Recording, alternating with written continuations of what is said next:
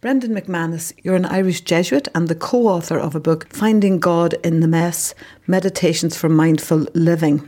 A good title. You've written this with Jim Deeds. Why did you write a book about finding God in the mess? Yeah, it was something that uh, Jim and myself, we realised that a lot of people's lives were quite difficult, that their lives were a mess, obviously, and people often thought that God was not with them. This is what we found when we were doing our various work. You know, he, he works as a pastoral worker in the diocese, and I work as a priest. This is up in Belfast. In Belfast. So we found that people, for some reason, couldn't bring God into that mess, you know, even though God was already there, but to help people to realize God is with you in that mess, you know. And in fact, that's the key message in Christmas, obviously, that Christ comes to us as a baby in the manger, in the muck and the mess of that manger not into kind of perfect lives or everything's already worked out. So Christ is with us and Christ comes to us in those difficult and dark moments. And obviously, because of my uh, previous book, which had been on theme of suicide and losing my brother, and that that had been a huge mess, obviously, and walking the Camino for me had been a way of tuning into how God was with me. And telling that story was really powerful for me to tell people how God was with me through that and how God brought me through that and how God turned that whole mess around to make it into something really, really beautiful in my life and my family's life. So Jim had been through similar situations, and I had been on the Camino after that book I mentioned, and I had bust Redemption Road, which a lot of people would be familiar with. That's right. And uh, I went on the Camino again just two years ago and I fell and I bust my knee, you know. So I was limping along this Camino and, you know, going one doctor to another, couldn't find out what was wrong, ended up having to come home. Felt like a huge disaster, but something inside me was telling me, no, there's, there's something more to this. God is working through this. So I was, you know, on crutches and was lying up at home and I was reading Facebook, you know, and Jim Deeds is a prolific Facebook writer. He's my co author. And he had put up these meditations on Facebook. And I thought if I was to put together his meditations with my photographs, which I take a lot of pictures just as an amateur photographer, but I thought there's something there about his meditations, my photos. I approached him and I said, What about it, Jim? Do you think? And he was all on for it. And we got together. We used to walk actually when I was back on my feet again. We'd walk around Divis Mountain in Belfast, which is the mountain that encircles the city, over the mess that is Belfast often. And we're looking over and we're trying to figure out how we're going to do this. So we came up with this idea about different themes based around the mysteries of the Rosary, actually, you know, the luminous mysteries, the sorrowful mysteries, which reflects people's lives, you know, and so all the themes are about sorrow or grief, joy, happiness, suffering, violence, all these themes. So we have a meditation for each of those and a photograph for each of those. So it's a very simple idea. It's a very simple book. It's beautifully produced, and, and the, as well as the photographs and your own photographs, there's also like space in each page at the end of a reflection and a mystery for questions. You know, you can ask somebody like uh, like just opening up at the luminous mysteries there. You know, first of all, something to do: make your partner a cup of tea and tell them you love them. Pray for peace in the world. Go out of your way to do a favour for someone who needs it. Go shine. And then a few reflection questions. How is the light within me? What do I have to do to allow it to grow? It's helpful. It's not, it's about an engagement and a dialogue rather than just a, a reading and, and taking in. That's right. It's designed as a really practical thing something practical for people in difficult situations, people trying to struggle with life, people trying to find God in difficult situations, in the mess of things. But also in the joyful situations as well, because sometimes we forget about that. That's true as well. It has all the different aspects which are covered there. But it's trying to get people to pray with that, to engage with that, to meditate, to talk to God about these things, and to reflect on that is a big Jesuit thing. That's what the questions are about. How could I integrate this into my life? What could I do practically? How could I bring this on into the future? And how could I change things based on that? And I notice you're a trained spiritual director and you're the Jesuit delegate for spirituality. Obviously, God is in the mess. God doesn't want the mess for people. I mean, I think it's important to say that, isn't it? That it's not that, you know, we may find God and we see God was present, but there sometimes can be a mistaken idea that somehow God wills suffering or wills evil. And of course, that's never the case. Well, that's exactly true, obviously. And, our thing would be, you know, God is with us in the mess. God doesn't want the mess. God helps us to to get out of that mess and to move on. So it's that transformation process that happens that, you know, God is with us through all of this. God is helping us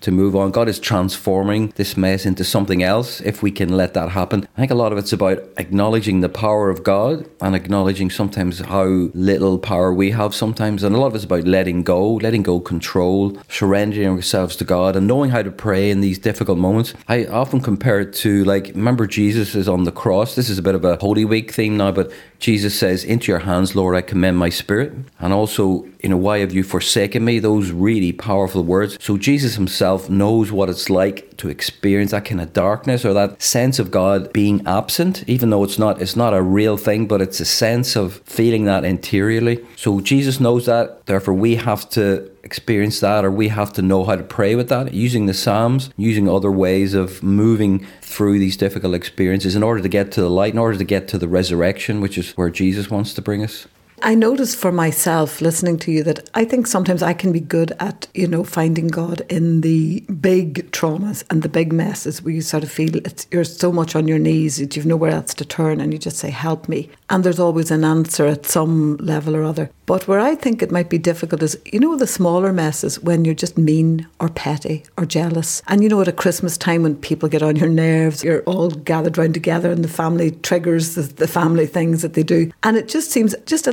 little bit below the dignity of God to think that God really cares about me, you know, sounding off or having a go at my sister.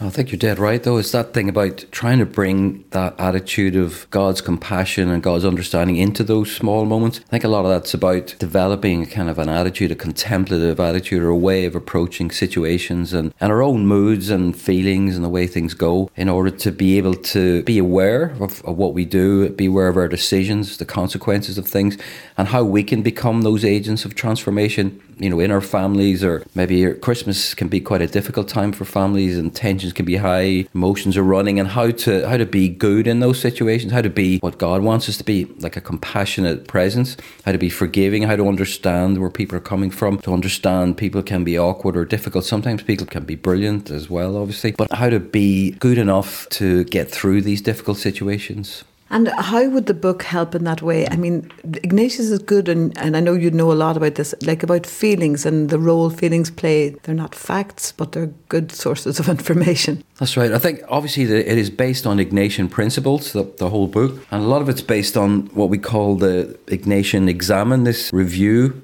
that Ignatius asks for at the end of the day normally is to look back on our experience. It's the whole thing about reflecting on experience gives you a different angle. Just simply taking time out to look back and evaluate what's happened, what's come up within me, how I've been feeling, and see where that is leading me in order not to be a victim of circumstances or of feelings or of just what comes up that pulls me all around the place. So, doing that regularly on a daily basis helps this transformation process to happen. And it all happens in the kind of the mess and the flow, the ebb and flow of daily life. If we can create these moments of quiet and reflection and looking back and, and again, seeing things clearly, I think is what a lot of it's about, and seeing where God is in those moments, seeing where those little moments of transformation, of hope, of being able to turn things around, being able to let go of kind of the smaller, petty things and being able to tune into a bigger picture. Yeah, it's a good point there you make about taking time out. I mean, Ignatius, it was the one prayer he said if Jesuits hadn't time to pray, he didn't want them to give up on the examen, but it can maybe only take 10 or 15 minutes. And during a busy Christmas and post Christmas season where we are on top of one another a lot, it is really important to take just a little time can do it. Even if you're feeling annoyed or stressed, just halt.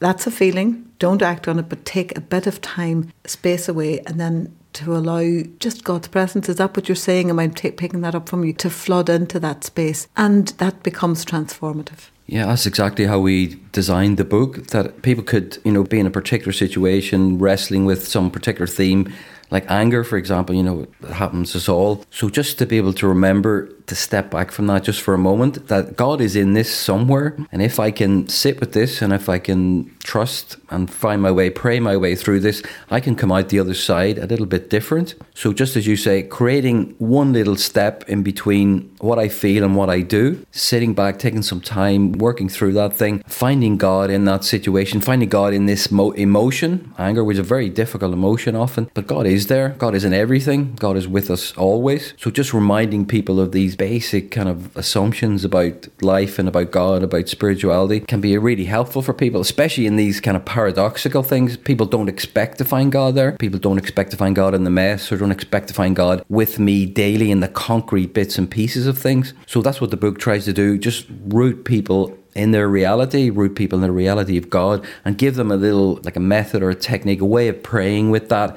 that will help to turn that around, to create the spaces, to open up a kind of a different perspective, and to allow God's light to shine into even these dark places. That's an interesting point when you pick, say, anger, because often people, myself included, would think, well, anger is almost a shameful thing. I should not be feeling angry. And yet it is just a feeling, but it also can be a positive feeling if we don't act out on it, because maybe alerting us to a boundary issue that we have, that somehow our feelings, even though they're not necessarily facts, if we take time to reflect, as you say, and this is what Ignatius would encourage, and to notice that you're saying we can also realize what's going on behind the emotion, that might actually be a helpful piece of information for helping us to move on. Yeah, that's very true as well. I think having said that everything is a gift, so anger is a gift as well, as a gift from God. So seeing it from that perspective means that I have to be able to see what the gift is in it without being a victim of that. I think that's the key thing that I can't just be, you know, pulled around the place or just kind of exploding off all over the places, which can create havoc. But there can be sometimes a really important gift here. Somebody has put me under pressure. I need to assert myself. All those really important things. If I can work through it, if I can find this little seed of hope and light that's in it and separate myself from the, the kind of the power of the emotion and the kind of the raw energy that sometimes compels me to go along with things. If I can sit back from these things, I can find a way to uncover where God is calling me to. And I guess the whole Ignatian thing is about making good decisions in difficult situations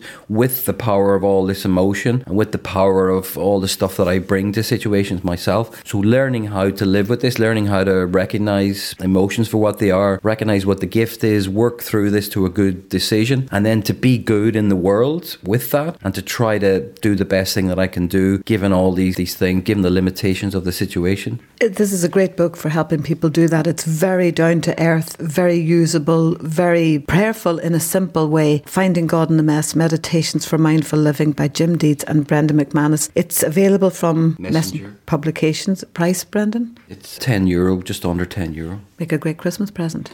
Ideal Christmas present, that's sure.